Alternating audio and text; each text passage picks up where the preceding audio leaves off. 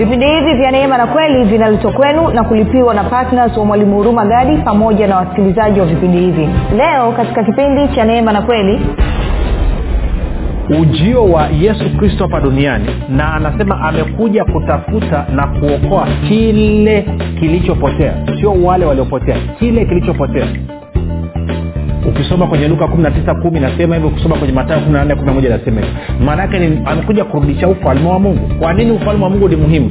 Ufalme wa mungu ni muhimu kwa sababu anaweza anasema kwamba tukiupata ufalme wa mungu na mahitaji yetu yote tumeyapata. Ukisoma matayo 6 31 33 hayo ndo maisha ambayo tumeitiwa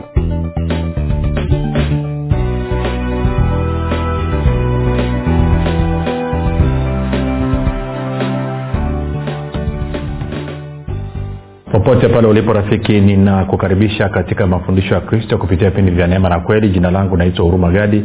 Ninafuraha kwamba umeweza kuungana nami kwa mara nyingine tena ili kuweza kusikiliza kile ambacho bwana wetu yesu kristo ametuandalia.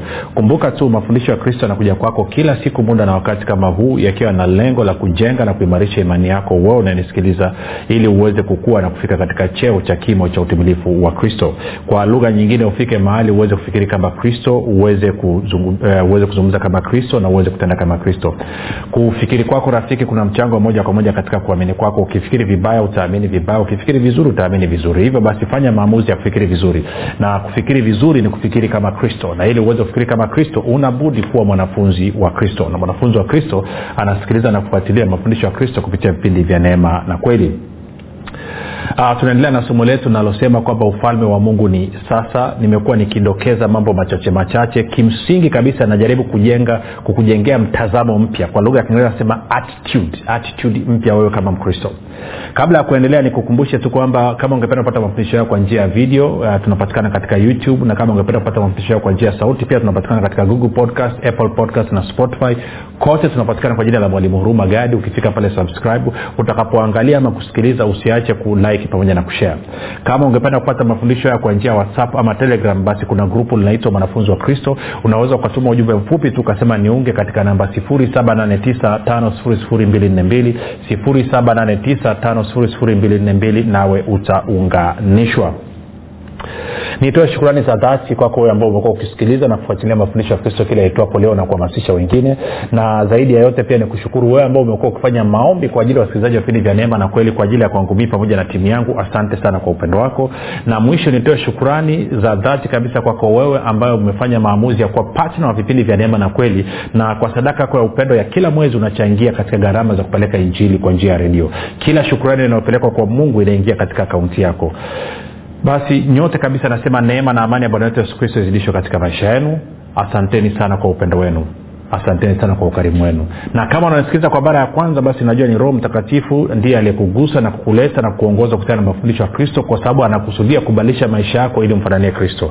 Hivyo nikupe angalizo dogo tu kwamba utakaposikia kitu kiko tofauti na kufikiri kwako ama kuamini kwako baada ya kukasirika na kuzima redio ama ukatoka kwenye grupu basi tafadhali nipe siku tatu mfululizo. Naamini zinamtosha roho mtakatifu kuhudumia na kubadilisha ufahamu wako na kuwezesha uweze kuona umuhimu wa mafundisho ya kristo na utamu wa mafundisho ya kristo nawe ukawa mwanafunzi mzuri kabisa kabisa. Baada ya kusema hayo basi nataka tupige hatua tena tuende kwenye e, marko mlango wa kwanza mstari wa kumi na nne hadi wa kumi na tano. Anasema hata baada ya yohana kutiwa gerezani yesu akaenda galilaya akihubiri habari njema ya mungu akisema wakati umetimia na ufalme wa mungu umefika tubuni na kuiamini injili. Anasema badilisheni namna mnavyofikiri kutubu na kuamini injili ama na kukubaliana na hii habari njema. Neno kuamini kwa lugha nyingine tunazungumza ni kukubaliana. Kwa hiyo anasema hey, ufalme wa mungu umefika. Badilisheni namna ambavyo mnatazama. Mtazamo wenu kuhusu maisha unatakiwa ubadilike na kwa maana hiyo anzeni kukubaliana na habari njema zinazohusiana na ufalme wa mungu. Anzeni kukubali kwamba ufalme wa mungu kweli umefika na kwamba sasa kupitia ufalme wa mungu kuna aina ya maisha ya mbinguni ambayo mnaweza mkaishi hapa duniani. Kumbuka mitume walivyomfata anasema bwana tufundishe kusali ama kuomba. Anasema mnapoomba ombeni baba yetu uliye mbinguni jina lako litukuzwe ufalme wako uje mapenzi yako yatimizwe hapa duniani kama ilivyo kule mbinguni. Kwa hiyo kwa lugha nyingine anaposema kwamba ufalme wa mungu umefika maanake anasema kwamba maisha ya mbinguni yamefika hapa duniani. Kwa lugha nyingine anasema wewe mwanadamu niliyekuumba katika mfano na sura yangu sasa hivi una fursa ya kuishi maisha ya mbinguni ukiwa hapa duniani. Sasa hiyo ni habari njema kwa wale wote mnaotaka kwenda mbinguni acheni uvivu na kutaka kutoroka kukimbilia mbinguni. Labda wakati umefika mwanze kuachilia imani yenu mtengeneze maarifa mjifunze mweze kujua namna ya kuishi maisha ya mbinguni mkiwa hapa duniani. Sisemi kwamba mimi nimefika lakini nimeanza safari. Ndio maana huwa unanisikia natoa sentensi ambazo wengine zinawachafua. Wakinisia nasema kwamba siwezi kuumwa wala sitakaa niumwe. Nikisema sitakaa nifa no ni siri nini? Siri ni ufalme wa mungu sina chochote ambacho nakitambia ndani mwangu. Sina chochote ambacho najivunia ndani mwangu. Isipokuwa najivunia kuhusu yesu kristo na ufalme ambao ametuletea. Hilo ndo linalofanya mimi nijisifu katika bwana. Sio kwa sababu ya chochote nilichokifanya. Na vyote hivi nimevipata kama zawadi. Ndio maana anasema badilisha namna ambavyo unafikiri. Huwezi ukafa okay. Nikakuonyesha kitu kimoja. Maana yake nini? Tukiwa kwenye marko hii twende marko kumi nikumegea kitu kidogo. Marko kumi. Mstari ule wa kumi na ngapi? Wa kumi na tatu hadi wa kumi na tano. Sikia anavyosema bwana yesu anasema hivi basi wakamletea watoto wadogo ili awaguse wanafunzi wake wakawakemea.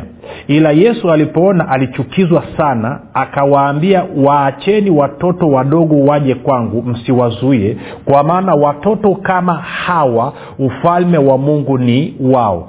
Kumi na tano. Amin nawaambieni yeyote asiye ukubali ufalme wa mungu kama mtoto mdogo hata uingia kabisa yeyote asiyeukubali ufalme wa mungu kama mtoto mdogo hata uingia kabisa. Nataka hilo hilo li, li, li, lizame ndani ya moyo wako. Sasa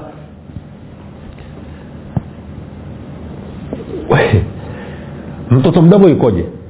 Kitu cha kwanza mtoto mdogo ni bingwa sana wa kukubaliana na kile ambacho mzazi wake anasema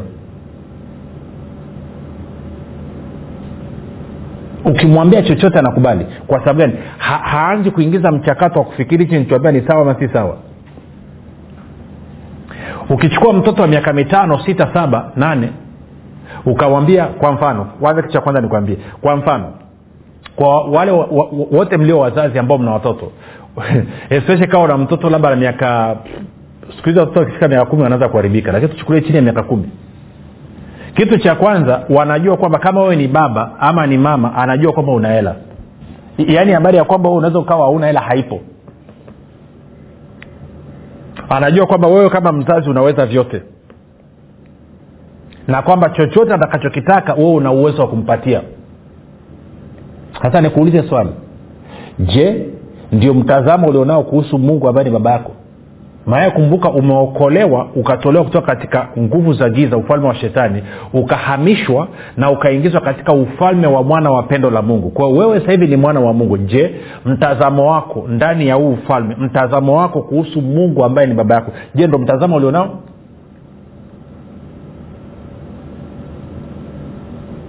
Kwa sababu mtoto mdogo anajua kwamba anapata kwa sababu iko kwenye hiyo familia ukishaanza kuona mtoto analeta ujanja ujanja juu mtoto amekuwa nyoka. Otherwise katika hali ya kawaida mtoto anamwamini mzazi wake. Kwa hiyo bwana anasema usipokuwa kama mtoto mdogo huwezi. Usipoukubali ufalme wa mungu kama mtoto mdogo huwezi ukaingia. Kwa sababu gani? Kuna mambo ambayo hutakaa uweze kuyafaidi. Kwa mfano tulikuwa tunaangalia nilikuonyesha kwamba katika bustani ya eden kabla ya adamu kuasi na kuamua kushirikiana na shetani maana yake ni kwamba ufalme wa mungu ndio uliokuwa ukimhudumia adamu. Na nikakwambia kwamba adamu alipoasi alipoteza ufalme wa mungu na alipopoteza ufalme wa mungu akapoteza fursa na uhalali na haki ya kuhudumiwa na huu ufalme na nikakuonyesha bwana yesu anasema kwamba mkisali salini hivi baba yetu uliye mbinguni jina lako litukuzwe ufalme wako uje mapenzi yako yatimizwe hapa duniani kama ilivyo kule mbinguni. Utupe leo riziki zetu. Kwao mimi na wewe kupatiwa riziki zetu za kila siku ni wajibu mmojawapo wa ufalme wa mungu kwa nini? Kwa sababu ni mapenzi ya mungu sisi kuwa na riziki za kila namna kila siku. Ni mapenzi ya mungu mimi na wewe kuwa na utoshelevu katika maeneo yote. Ni mapenzi ya mungu mimi na wewe kuwa katika afya njema. Ni mapenzi ya mungu sisi kuwa na maisha mazuri. Ndivyo ilivyokuwa. Kwa nini? Kwa sababu nikiangalia maisha ya adamu bustani ya eden sioni sehemu yoyote inayoniambia kwamba alipokuwa ndani ya bustani ya eden alikuwa anaishi maisha magumu hakuna sehemu yoyote inayosema ndani ya bustani ya eden kwamba alikuwa akivuja jasho ama alikuwa akifanya kazi ngumu. Hakuna hiyo.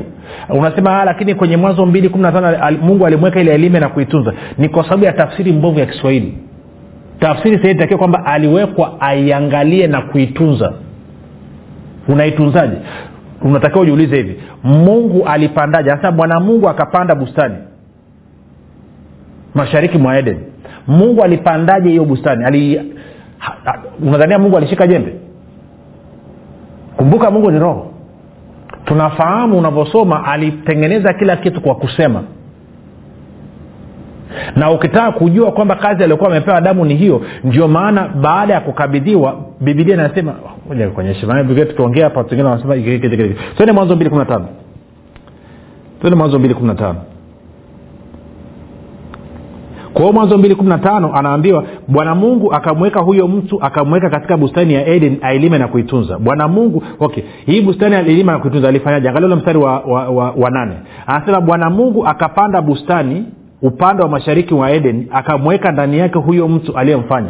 Nikuulize swali unadhania mungu alivyopanda bustani alipandaje? Alikamata jembe akaingia nani akaanza kulima no tunafahamu kufuatana na maelekezo ya tangu mwanzo moja mungu alifanya kila kitu kwa kusema. Alisema akaona alisema ikawa akaona. Alisema akaona ikawa eh, alisema ikawa akaona. Alisema ikawa akaona. Alisema ikawa ikawa. Kwa hiyo maanake na kwa kuwa adamu ameumbwa katika sura na mfano wa mungu maanake na yeye sasa anafanya kazi ya usimamizi na uangalizi wa kutumia nini? Maneno. Kwa ule mstari wa kumi na tano tena nitarudi pale. Anasema bwana mungu akamweka huyo mtu akamweka katika bustani ya eden ailime na kuitunza. Bwana mungu akamwagiza huyo mtu akisema matunda ya kila mtu wa bustani waweza kula walakini matunda ya mti wa mema na mabaya usile. Kwa maana siku utakapokula matunda ya mti huo utakufa hakika. Okay angalia mstari wa kumi na nane. Bwana mungu akasema si vyema huyo mtu awe peke yake nitamfanyia msaidizi wa kufanana naye. Bwana mungu akafanyiza kutoka katika ardhi kila mnyama wa msituni na kila ndege wa angani akamletea adamu ili aone atawahitaje kila kiumbe hai. Jina alilokiita adamu likawa ndilo jina lake. Kwao unapata picha hapa ya jinsi ambavyo adamu alitakiwa kutunza na kuiangalia bustani ya eden. Kwamba mungu ameumba wanyama akaleta mbele ya adamu. Nina, uhakika kabisa. Anasema adamu akawapa hawa wanyama majina kwao alivyosema huyu ni twiga yule mnyama akawa anaitwa twiga. Alivyosema kwamba huyu ni pundamilia mwanadamu yule mnyama akawa anaitwa pundamilia. Alivyosema huyu ni simba akawa ni simba. Na kwa sababu hiyo nina uhakika pia hata majina ya miti na mimea na miche adamu ndiye aliweka majina. Kwao alikuwa anafanya nini? Anatawala kwa udhibiti wa maneno yake. Anasema kila jina alilolitoa adamu ndo likawa jina kwa lugha nyingine chochote ambacho adamu alitamka mungu aliunga mkono. Kwa hivyo ndivyo ambavyo alikuwa akitawala alikuwa akisimamia akifanya hiyo kazi. Kwao hatuna picha ya adamu kuvuja jasho kufanya kazi ngumu wala kuvuja jasho. Tunakuja kuona swala la mwanadamu kufanya kazi ngumu na kuvuja jasho baada ya kuasi baada ya kupoteza mamlaka ama baada ya kupoteza ufalme wa mungu. Na kwa maana hiyo ujio wa yesu kristo hapa duniani na anasema amekuja kutafuta na kuokoa kile kilichopotea. Sio wale waliopotea kile kilichopotea. Ukisoma kwenye luka 19 nasema hivyo ukisoma kwenye matayo 11 nasema hivyo. Maanaake ni amekuja kurudisha ufalme wa mungu. Kwa nini ufalme wa mungu ni muhimu? Ufalme wa mungu ni muhimu kwa sababu yesu anasema kwamba tukiupata ufalme wa mungu na mahitaji yetu yote tumeyapata. Ukisoma matayo 6 31 33 hayo ndo maisha ambayo tumeitiwa. Sasa swali langu ni hili. Wewe baada ya kuzaliwa mara ya pili ambapo tunafahamu ulivyozaliwa mara ya pili umezaliwa ndani ya ufalme wa mungu. Yohana tatu mstari wa tatu hadi ule wa tano mimi na wewe tumezaliwa ndani ya ufalme wa mungu. Kwa lugha nyingine sawasawa na wakolosai moja tatu tumeokolewa tumehamishwa kutoka katika nguvu za giza ama ufalme wa shetani tumeingizwa katika ufalme wa yesu kristo. Tuko sawasawa mpaka hapo? Sasa kama huo ndio ukweli vipi kuhusu mahitaji yako? Je una mapungufu una changamoto una vitu ambavyo vinakusumbua kwamba magonjwa yanakusumbua una upungufu kwenye chakula una upungufu si kwenye eneo gani. Kama ni hivyo je inawezekana kwamba bado haujaukubali ufalme wa mungu kama mtoto mdogo? Je inawezekana bado una maswali una mashaka na umekataa kuishi maisha yako ndani ya huu ufalme wa mungu kwa kuukubali kama mtoto mdogo anavyokubali maelekezo kutoka kwa mzazi wake?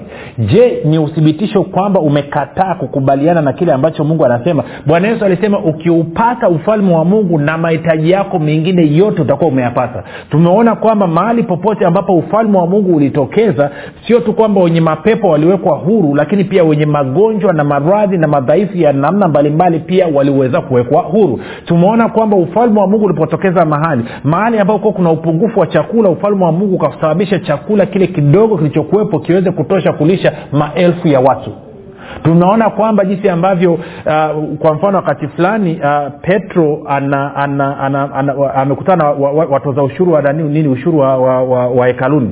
Wanamuuliza vipi? Bosi wako analipa ushuru.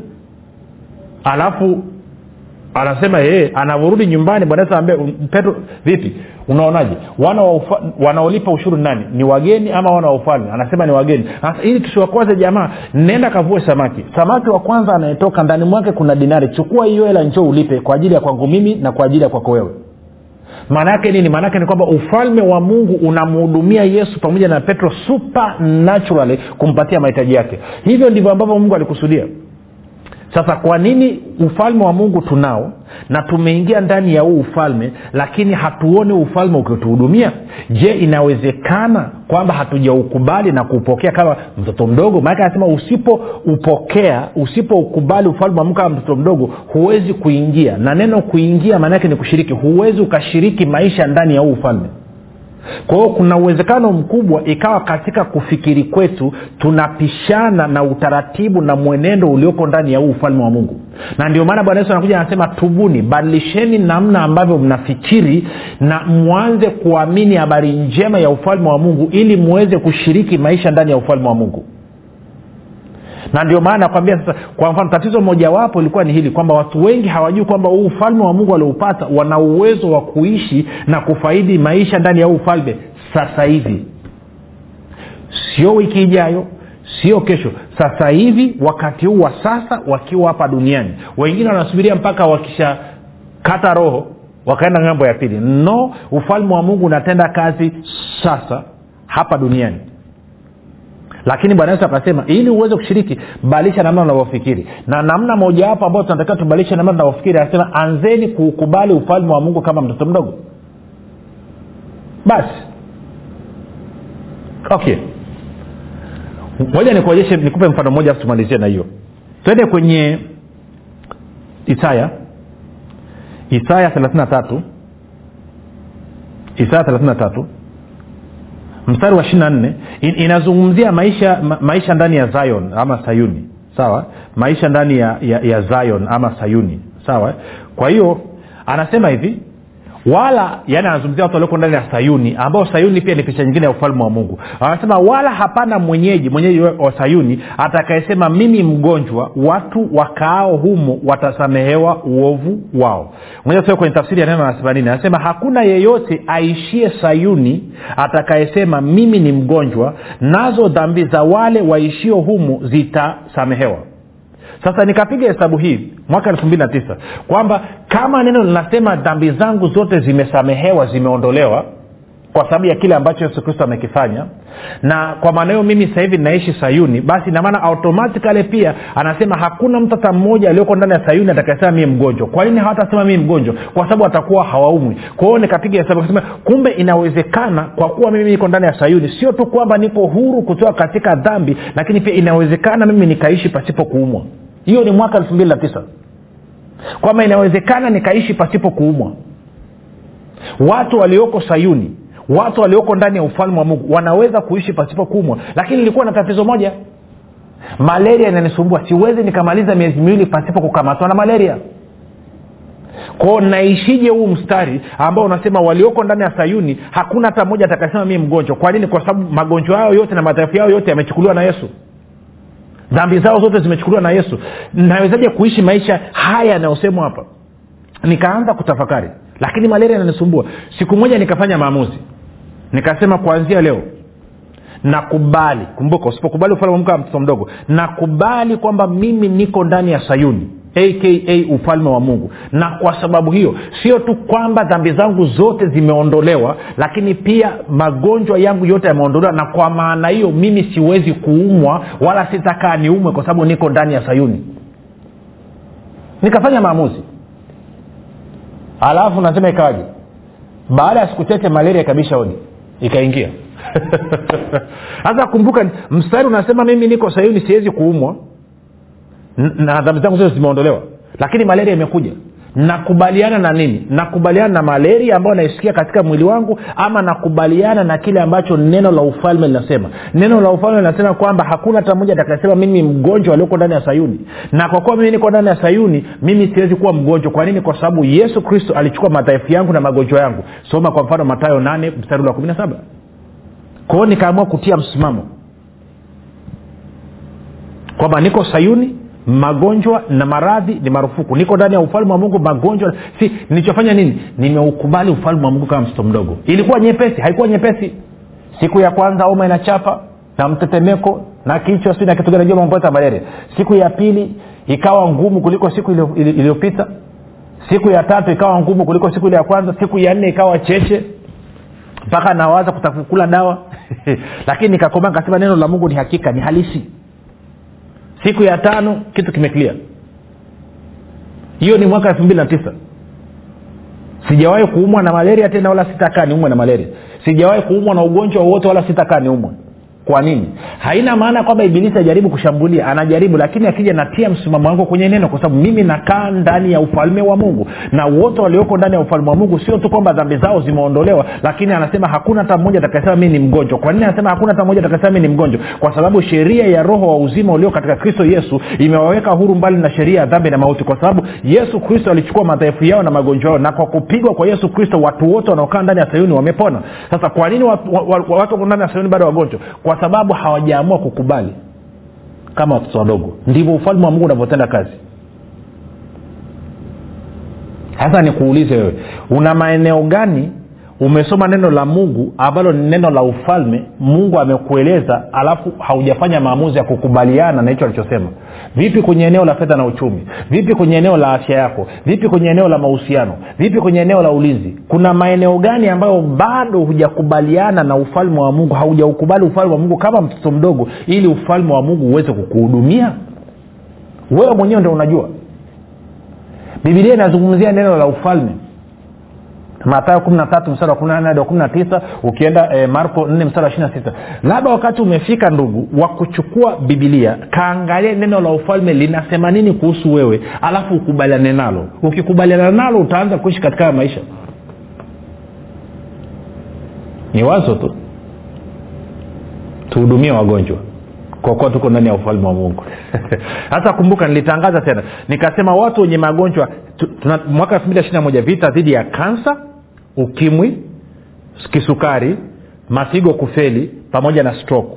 Kwa hiyo kama unayo magonjwa ugonjwa mmojawapo ama una ndugu jamani na marafiki piga simu namba sifuri sita mbili nne tano sifuri sifuri mbili nne tano. Sifuri sita mbili nne tano sifuri sifuri mbili nne tano. Utahudumiwa na ufalme wa mungu utakuja katika maisha yako mapenzi ya mungu yatatimia katika maisha yako utakuwa uko huru. Na wewe utaweza kuishi kama watu walioko sayuni. Lakini tuanze leo hii na wale ambao wana changamoto. Kuna ndugu unanisikiliza kwenye utosi wako juu kichwa kinauma kunakuwa kama kitu kinatoboa. Na kikianza kutoboa utasikia maumivu yanateremka mpaka kwenye uti wa mgongo. Yanakuja kukomea kwenye kiuno. Maumivu makali sana. Katika jina la yesu kristo hayo maumivu yanatoweka sasa hivi yanaondoka. Angalia zungusha kichwa chako huko huru na wala hayatakaa yarudi tena. Katika jina la yesu kristo wa nazareti. Kuna ndugu unanisikiliza actually ni mama unapata shida ya kupata choo kikubwa. Katika jina la yesu kristo wa nazareti navyozungumza sasa hivi hiyo tatizo linaondoka. In fact utaanza kucheua kwanza utacheua kwanza utacheua kwanza utacheua kwanza. Kucheua kukikata nacho kitaanza kutoka vizuri. Katika jina la yesu kristo wa nazareth. Katika jina la yesu kristo wa nazareth. Kuna mama pia unanisikiliza una tatizo la hauwezi kuzuia mkojo. Mpaka imefika wakati mwingine ukienda sehemu ukiwa umetoka inabidi uvae pampas kwa ajili ya kuzuia mkojo. Katika jina la yesu kristo kuna moto unapita kwenye kibofu sasa hivi na hiyo hali ya kujikojolea na kukojoa kitandani inaondoka katika jina la yesu kristo. Yesu kristo anakuweka anakuweka huru katika jina la yesu kristo wa nazareti baba anatangaza uzima kuanzia kwenye utosi mpaka kwenye unyayo kwa kila ambaye ananisikia katika jina la yesu kristo wa nazareth. Baba asante nasema uponyaji na uhuru ni wa kwao kwa sababu ya kile kitu ambacho yesu kristo amekifanya na kwa sababu hiyo natangaza kwamba wote ni wazima wote ni wenye afya wote ni wenye ustawi katika jina la yesu kristo wa nazareti ndugu turekodia ushuhuda wako kwa whatsapp. Jaribu kufanya kile ambacho kuwezi kufanya. Tuandikie ujumbe mfupi. Sema mimi naitwa fulani niko sehemu fulani nimeponywa kitu fulani. Ushuhuda wako unamletea mungu utukufu unajenga imani ya wengine na zaidi ya yote inafanya wewe ukamilishwe katika maisha yako. Tukutane kesho muda na wakati kama huu. Jina langu naitwa huruma gadi. Yesu ni kristo na bwana.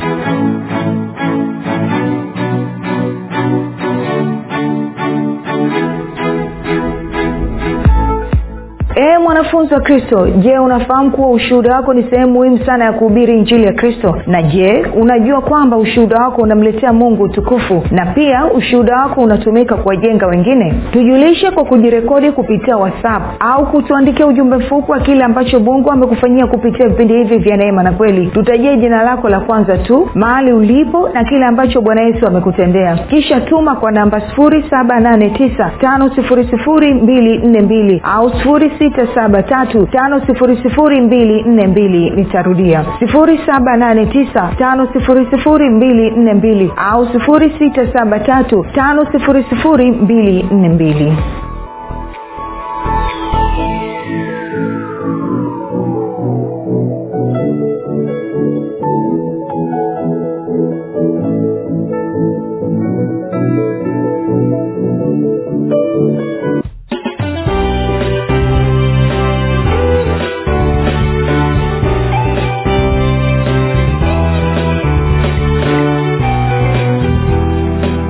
umekuwa ukisikiliza kipindi cha neema na kweli kutoka kwa mwalimu huruma gadi. Kwa mafundisho zaidi kwa njia ya video usiache kusubscribe katika youtube chanel ya mwalimu huruma gadi na pia kumfuatilia katika apple podcast pamoja na google podcast. Kwa maswali maombezi ama kufunguliwa kutoka katika vifungo mbalimbali vya ibilisi tupigie simu namba 7645242 au 7895242 au 6735242